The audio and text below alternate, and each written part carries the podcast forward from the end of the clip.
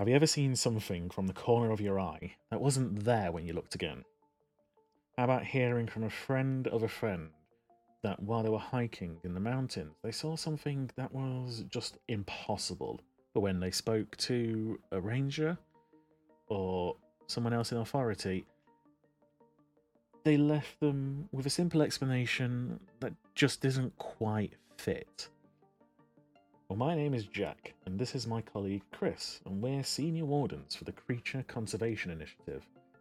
We protect the world from creatures of superstition and myth, but more importantly, protect those same creatures from the world. So, here we are, episode three. And Hmm. so far, we've got a little bit of interest. I'm feeling quite good about this. People want to know about the world. Yeah, What do you think, Chris? I love it. It's, uh, as said before, I'm excited to talk about these things, and I love that people want to hear about them. So, seems like we have a thing going on there. Yeah. And uh, you listening, we love the fact that you are hungry for answers to these questions of what actually is out there and what the hell was that thing you just saw in the corner of your room. Oh my god, run away, run away. Le- leave the podcast running though, so we get the listens while you're running. Sounds good. And do you think if we can, if we like message some people and emailed some people, they would class it as two listens through one download? Hmm, Maybe. Yes, we are here today and we're talking about another one of those interesting little creatures called the Kelpie. Now, Chris, do you know much about the Kelpie? I know next to nothing about the Kelpie. Never encountered one? No, I'm. I know that uh, they live around Scotland, if I'm not mistaken, and I know that, or at least I think it's another watery horse situation like we had uh, the other time. But other than that, it's pretty. Hmm. That's pretty much the extent of my knowledge. Oh, you're not wrong. There is a little bit of that watery horse kind of thing going on, but there can also be a watery anything. Oh, They are shapeshifters. oh, great! I, I hate shapeshifters. Yep, so do I. they are very, very frustrating to deal with, mostly because they can be absolutely anything. exactly. Un- unbelievably frustrating. Yeah, well, luckily for us, what we tend to find is that with shapeshifters, they tend to have a preferred shape. Yeah. You know, they tend to kind of find something that they like to be. Yeah. And they stick with it, which then makes it a little bit easier for us to uh, identify and find them. But yes, we will get straight into this and start talking straight about kelpies. They are very, very popular creatures in fiction and myth, and you'll tend to find them in pretty much anything, you know, like that medieval fantasy type of lore and fiction and movies and games. They are they tend to inhabit that quite a lot. Um, but they are far more ubiquitous than even there, to the point where they found their way into recent games, like I said. Um, I know I remember seeing one in the most recent God of War game that came out. Yes, I remember. Yeah, they were used as a method to travel to uh, the Fates. Um, but they are also so popular that in Falkirk, they, I believe in 2013, I may be wrong, but they finished building the twin steel sculpture statues of the Kelpies Oh, where where was that? in Falkirk in Scotland. Okay, yeah, makes sense. It's weird how all these creatures uh, tend to have statues, and yet somehow people just forget they exist. Yeah, it's one of those ones where you just don't really, really think about them existing. They're always very, very interesting creatures of myth and legend. And they are very much creatures that are seen in Scottish and Irish folklore. But they also apparently have counterparts in various different places around the world. Like in other parts of uh, Scotland, they are likened towards the Nuggle The what? or the Tangi of Orkney. Again, shape shifting creatures. But they're not just all around the British Isles, they have parallels in the Germanic neck. Yeah.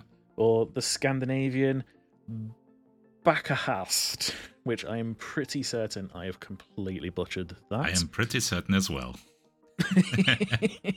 well, like I say, they appear to actually be quite European.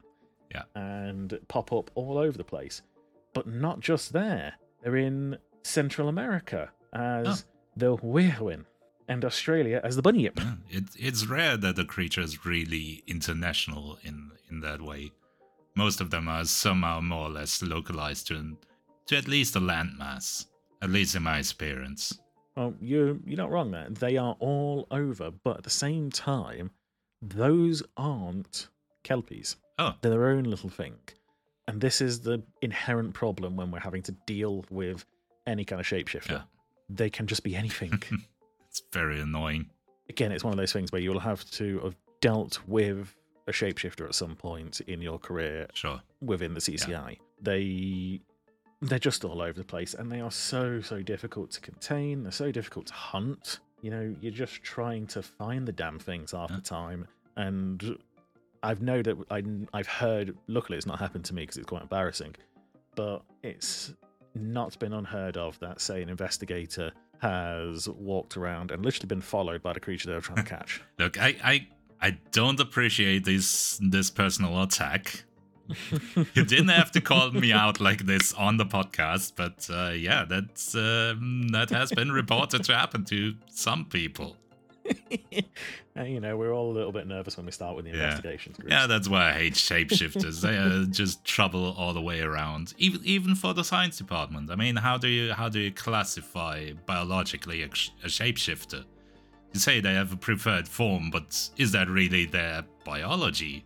But can you even can you even classify them at all? It's just trouble all around. that is part of the problem and why we have the classification of shapeshifter. But Yeah.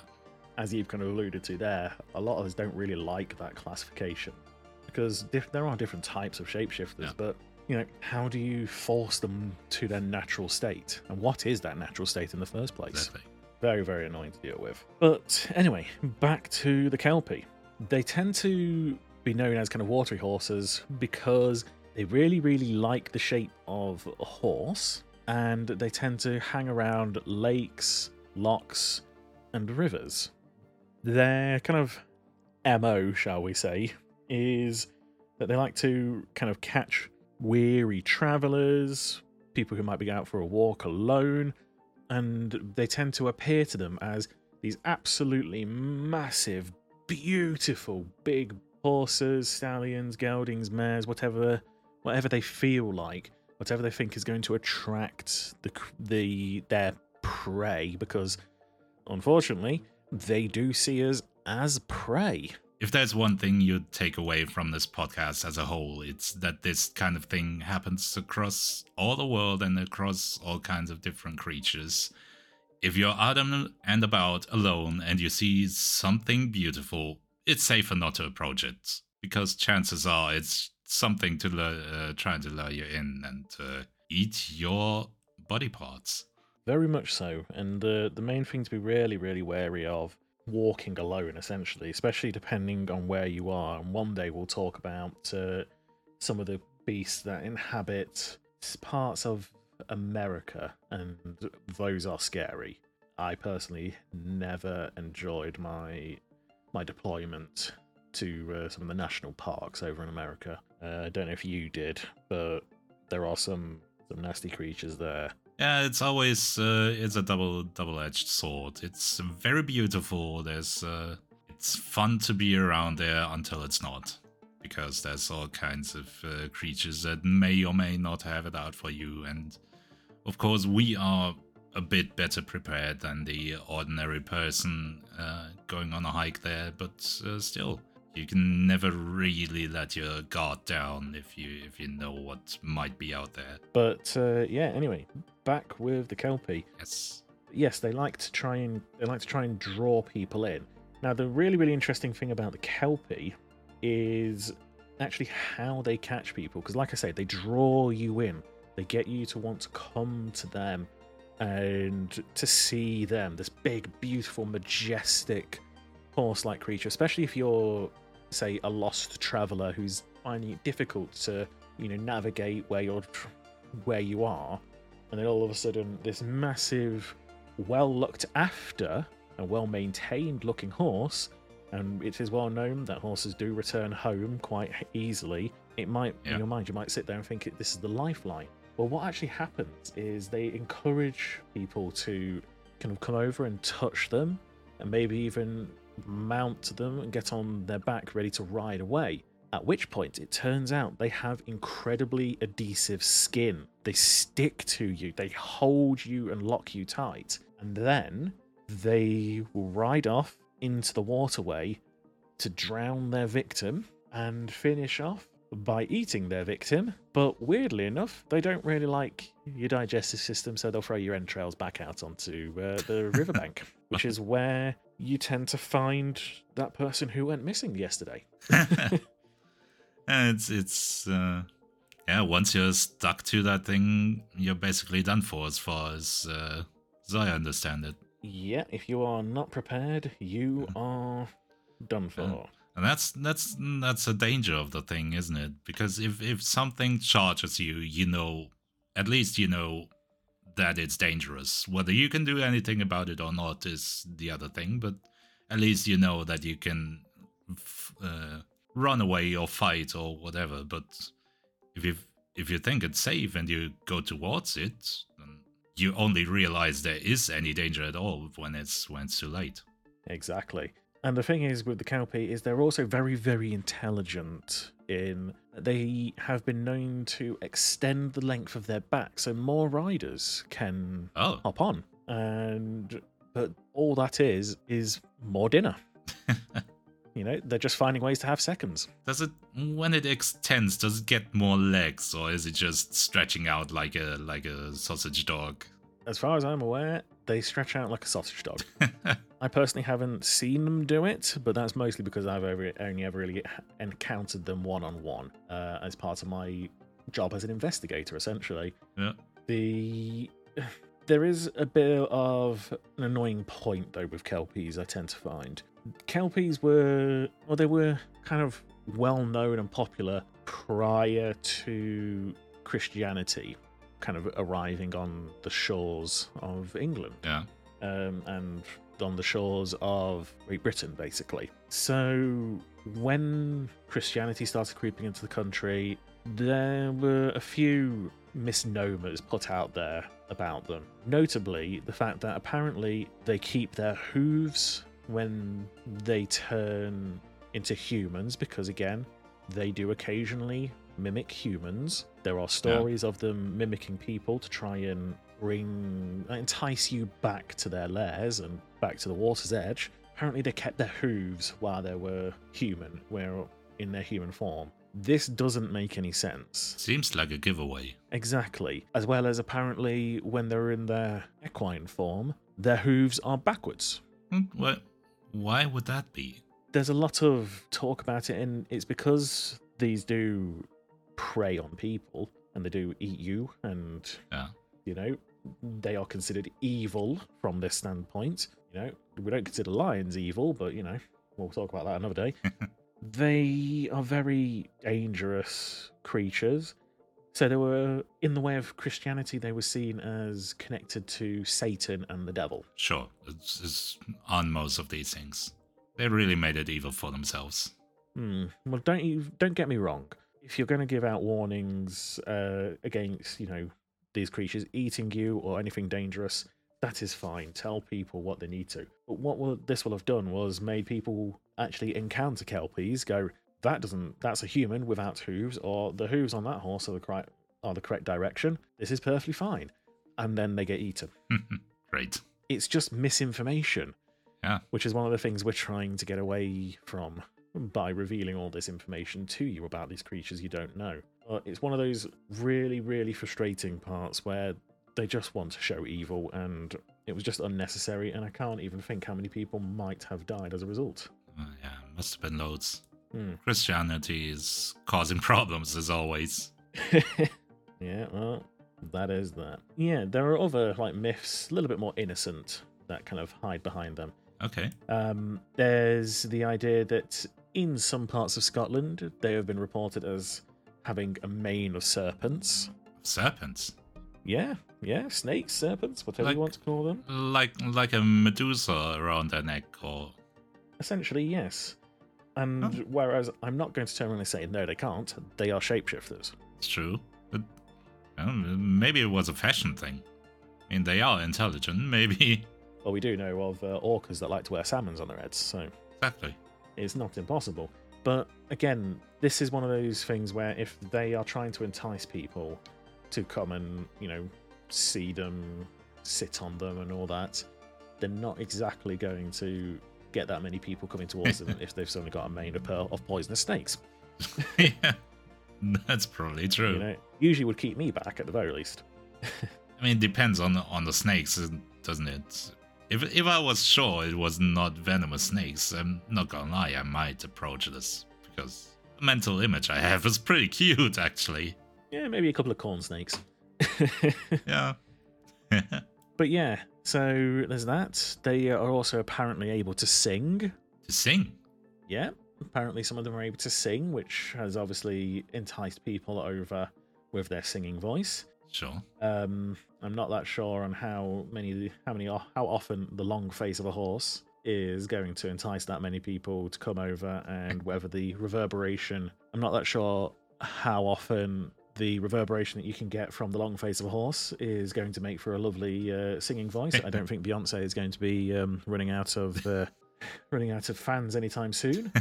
Who But- knows? Did you ever hear any? did you ever hear one sing? If I'm perfectly honest, I think I may have at some point during one of my investigations, but I never saw one singing.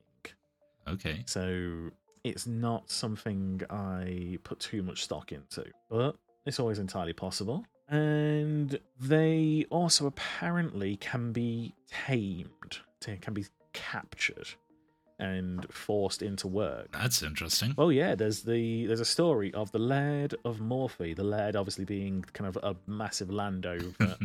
um, Yeah. but there's the Laird of Or- of Morphie, who managed to capture a kelpie, harness it, and put it to work building their castle by hauling stones. Because they are obviously very very powerful creatures.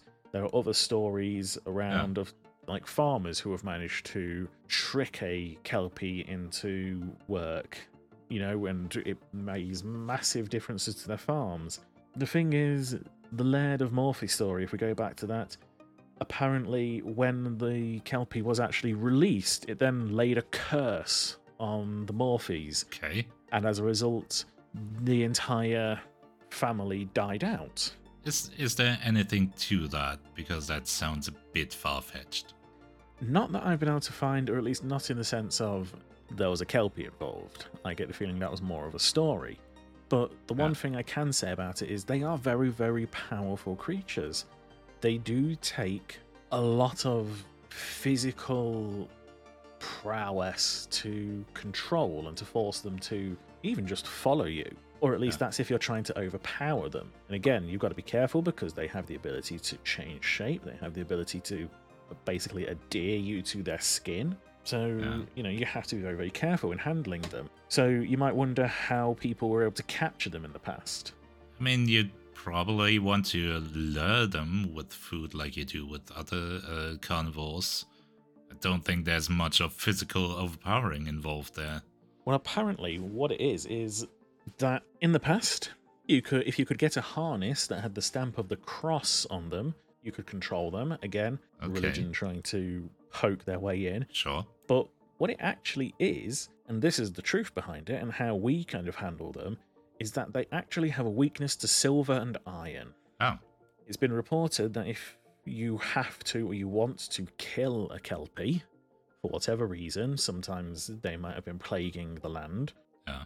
then using a silver bullet kills the kelpie. Or there's a story of a blacksmith who slayed one by essentially sticking two iron spikes into it. okay. And what actually happens to them is that you do see their real form, which is basically like a jellyfish gelatinous mess. Oh, wow. Yeah, they just kind of melt into this big gelatinous puddle in front of you. I did not know that. It's not something that we see very often because again, we actually managed to contain these creatures quite easily because again, we looked at these stories and when we started trying to handle kelpies and obviously we didn't want to kill them, what we did was we got harnesses together. We didn't stamp them with the cross. We just inlaid silver and iron into them. Yeah. You get a lasso with silver kind of braid into the rope itself, hmm and you can immediately kind of nullify and weaken them. Interesting. It's a running theme, isn't it? That of uh, silver being a weakness of these, uh, of many creatures. Yeah, silver and iron. Yeah. We're not sure why.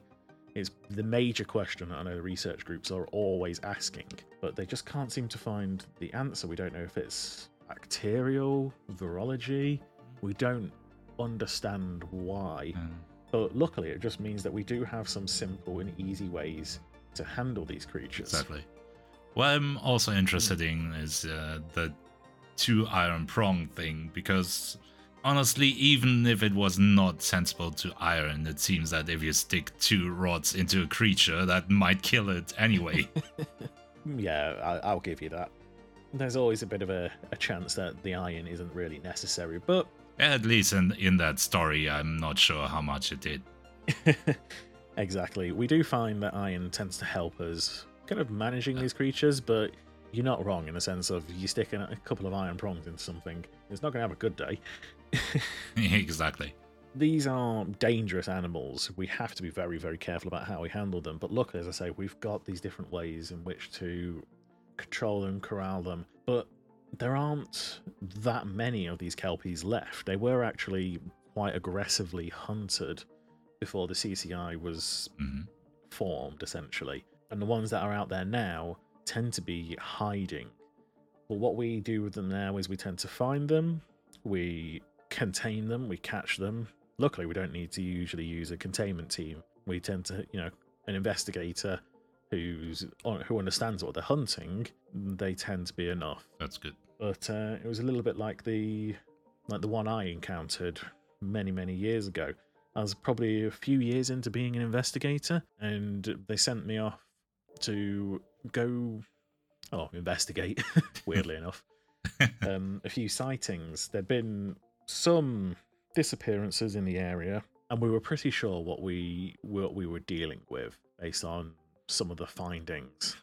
Um, when I was there, what we actually did was we managed to persuade like the environment agency in the UK to kind of block off this area. You know, we just gave them a load of rubbish about some kind of virus that we thought, some kind of dangerous algae. I don't know. I, I leave that stuff to I leave that stuff to kind of the the PR team.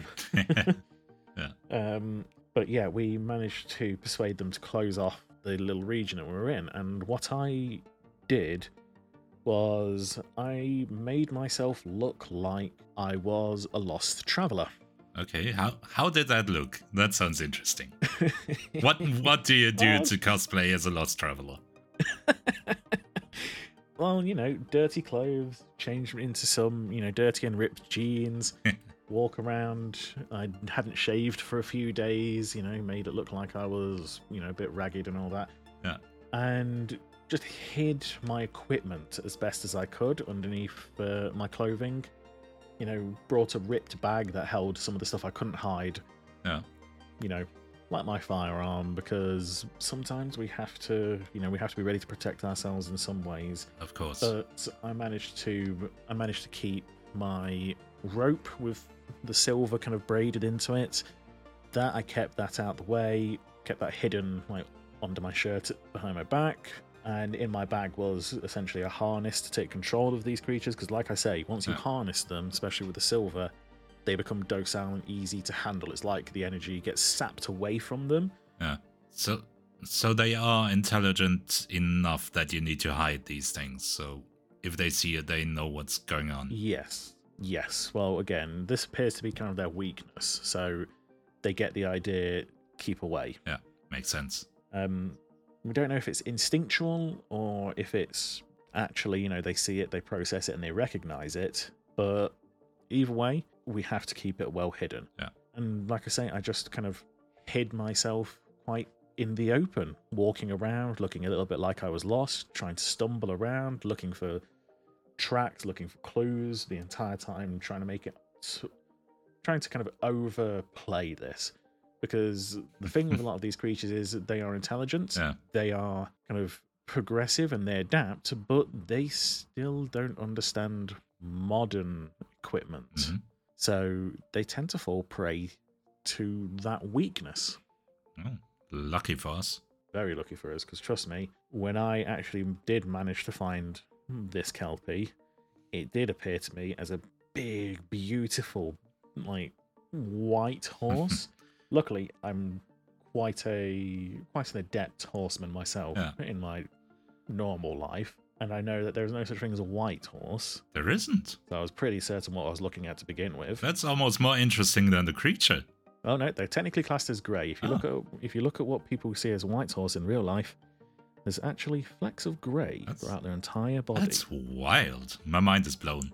but it did mean that when I saw this big, beautiful white horse in front of me, I knew exactly what we were dealing with. Yeah. Okay, so what what do you do? It seems like uh, harnessing it is isn't an easy task. No, well, what I did was I started to approach it very, very carefully. Again, acting as best as I could, as if this was the best thing that was ever happening to me. I was a tired, weary traveller, blah de blah de blah, you know, all that Yeah. rubbish.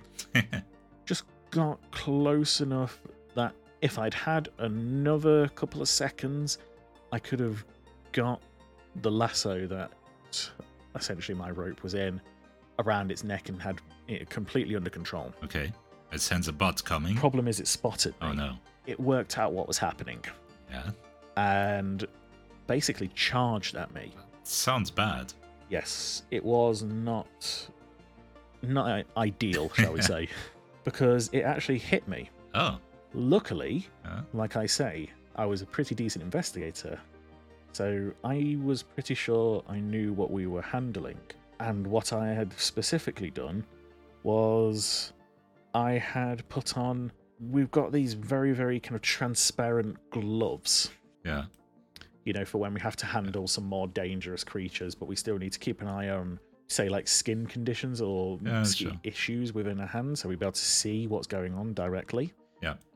and I was wearing these because the adhesive sticks to the surface. Oh, and then you just slip out of the glove and you were fine. Yep, I managed. I managed to stop it from Good thinking. getting like my face attached to it or anything. But you know that was a bit of contortionism, I have to admit. but I managed to slip out. I was wearing a spare shirt on top of mine, so that came off quickly. so Luckily, we're I was still basically doing a underneath. striptease for a kelpie. um, I mean, not voluntarily. that makes it worse. but I was able to, you know, get rid of the stuff that was stuck to the Kelpie. It wasn't sure what the hell was going on. And I managed to use that time of confusion to quickly get the rope around its neck, hold it in place for a couple of seconds for it to become a little bit more docile, Yeah. harnessed it up, and took it back to the trailer and take it uh, to one of our one of our more controlled areas where there's a couple of kelpies. They tend to be a little bit more isolated, but again, we can't you know give each one its own river or lake for us to then you know be watchful of it. Yeah. There's just not enough. We we don't have enough manpower for that, Of so course. they do have to live a little bit closer together in kind of a watery environment that we provide them in on private ground owned by us where we can contain them and we can feed them Yeah. And you know keep them happy and out of the way So talking about it, what what do you feed them?